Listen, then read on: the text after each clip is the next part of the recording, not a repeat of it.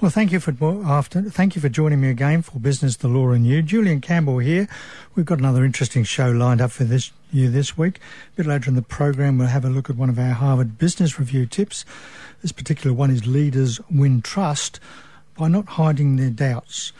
We're also going to be looking at uh, a SWOT analysis for your business. But right now, we're going to have a chat with Craig McGregor from the Hunter Recruitment Group about branding in the recruitment process. Good afternoon, Craig.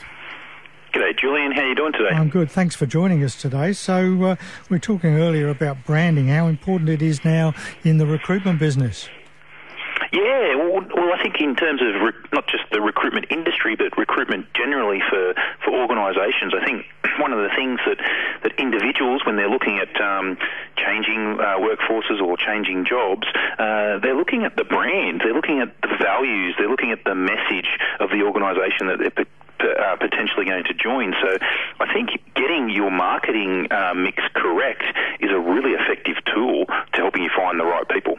So when you're talking about brand, of course, we're not just talking about the actual logo image. We're talking about what the what the image stands for.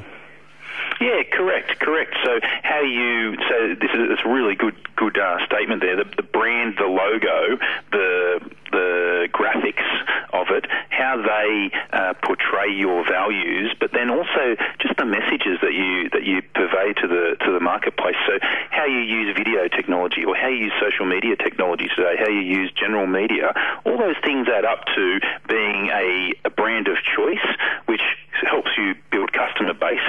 But most people don't think about it. It actually helps you build an employment base as well. So I think also one of the areas that's really important when we come to our brand it would be our website. I would think people would jump on and look at uh, the website and see some of these uh, values and so forth. 100%. And that's one of the key messages that I talk to organisations about when when um, when they're advertising or when someone leaves my office, for example, and we're talking to them about a potential customer. The first thing they do these days is now they can access it on their phone. So they, they would leave my office, and the first thing they do would Google uh, the organisation that, that we're talking about, and they'd want to know more about their their brand, their values, what the organisation does, what it stands for. Is this the kind of organisation that I want to work for? Yeah, and it's, it's actually amazing that uh, something like only 50% of small businesses have a website. So, uh, um, you know, focusing on that, I would think, especially small businesses trying to uh, recruit people.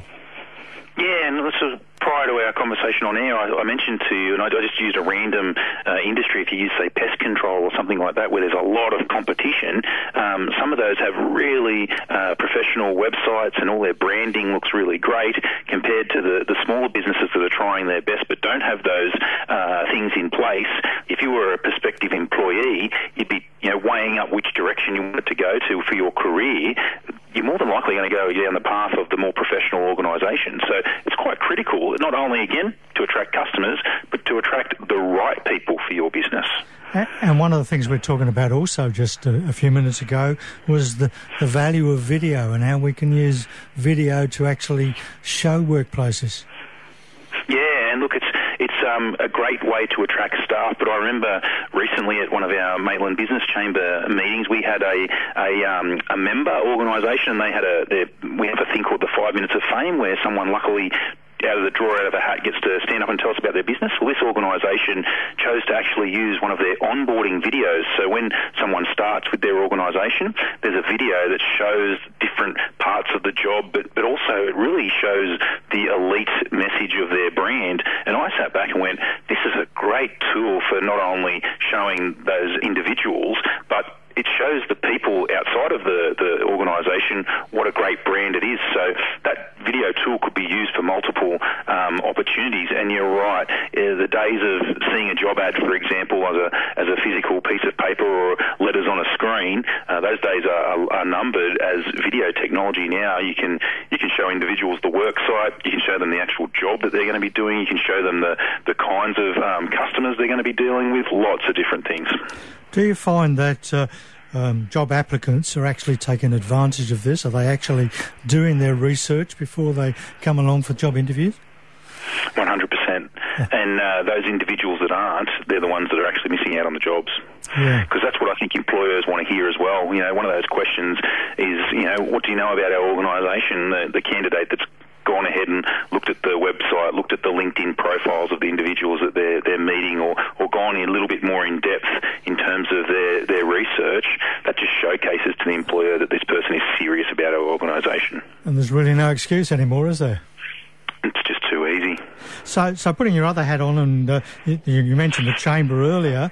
I believe Yeah. the, the chamber, the, the Maitland Chamber, that is, is uh, running things called the huddles. So we, we had an initiative earlier this year, and it's a really great initiative. It's called um, the Huddle, and so our huddles are on, on a monthly basis. Our next huddle will be Tuesday, the 24th of September, and it's a really great way for um, small business owners, people working within small business, that maybe you know you get uh, stuck in your own cave and you're doing your doing your doing on a daily basis.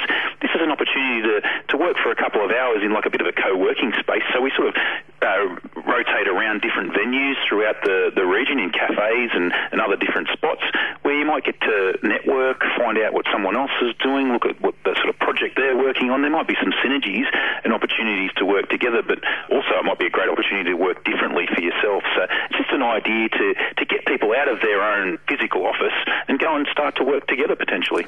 And your next meeting on the 19th of September is looking at de- development in Maitland. Yeah, there's a, there's a, development uh, proposal going ahead for one of the um, inner city locations for a bit of a mixed mix of um, retail, commercial, and residential. Uh, it's an exciting um, development, and I think those are the sorts of things that people want to hear about. So, from a business chamber perspective, it'll be a great breakfast packed full of um, local businesses wanting to network, but more importantly, a, uh, a opportunity to hear about one of the larger developments that potentially coming to town. And more information is on the uh, um, Chamber's website. Website. Head to the Chamber's website and you'll be able to see both of those events in our events tab. Great. Well, thank thank you very much for your time again and jumping into that last minute. No worries. Thanks, Julian. Bye bye. Bye. Craig McGregor there from the Hunter Recruitment Group. Yes, he jumped in there when we needed a guest because uh, Christina was uh, flying again. The SWOT analysis or strengths, weaknesses, opportunities and threats. We often hear about this and running a business can be extremely difficult. So it's vital that you have some of these fundamentals at the very start. And there's two useful tools out there. There's the SWOT analysis and, and the PEST analysis. And although we often look at that at uh, startup businesses, it's important for us to visit it at other times during our business cycle. Uh, the pest analysis is looking at uh, things that could affect your business, mainly from the external environment. So, PEST stands for political, economic, social and technology. So we're looking at what's happening in, in the political arena that could affect our business, what, what sort of legislation is there, what's planned, what's coming along, government policies that could come along. The economic side, of course, is looking at where the way the eco- economy is going, particularly the international economy and the effect that uh, uh, overseas countries might be having on our uh, uh, growth and whether it's growing and declining. The social considerations is what, what's the consumers doing, and obviously when the economy is bad, the consumers are tending to spend less money, and uh, then of course the ethical issues, and finally technology. So what's happening in the technological advancement area? Um, is there new things coming along that a could affect our business if someone else does it, or is it something that we could pick up? So of course each of those areas uh, are constantly changing. So they're areas that we should probably visit at least once a year in our business. And then the SWOT analysis, or strengths, weaknesses, opportunities, and threats, sta- uh, look at uh, both internally and externally. So the strengths and weaknesses is looking at the strengths and weaknesses internally, the ones that the, the company actually has, whereas opportunities and threats are external to the business. So uh, strengths could be, things like uh, good financial position that they're in, or a business location, or competitiveness compared to uh, similar businesses. Also, you need to have a look at your own strengths as, a, as an individual in the business, and uh, you know, and also, of course, your weaknesses: uh, poorly motivated staff, cash flow problems, falling sales, poor systems, and of course, one of the weaknesses could be that you might be a bit of a procrastinator, and therefore that would uh, be having an effect on uh, your decision making process. Then the opportunities are are there new markets out there opening up? Is there uh, areas out there where uh, the competition is not actually providing uh, the right product or service that you could jump in and, and, provide? And then, of course, the threats are well, is there going to be some more um, uh, competitors coming in and joining the bank wagon. Maybe there's uh, key staff members uh, losing those, um, although the consumer confidence so all of those areas again need regular review, probably once a year, I would suggest, along with your business plan, because uh, both the uh, SWOT analysis and the pest analysis are part of your business plan. And I would recommend that you visit your business plan at least once a year, um, if, if, not more, and uh, monitoring your cash flow probably on a monthly basis. Time for our Harvard Business Review tip. This particular one leaders win trust by not hiding their doubts. Leaders have been trained to hide vulnerabilities, to minimise risk, and to be consistent, level headed, and in complete control at all times. But it's impossible to trust someone who's always rational, serious, and in control. If you want to win trust from your employees, colleagues, and bosses, you need to have the courage to present yourself as a more complex being. This means being comfortable with expressing doubt smart leaders know that there is more than one right answer, and so even after they commit to a decision, they're not afraid to revisit and change course if necessary. You should adopt the strong opinions weakly held mantra, especially when trying to navigate complex and uncertain uh, situations.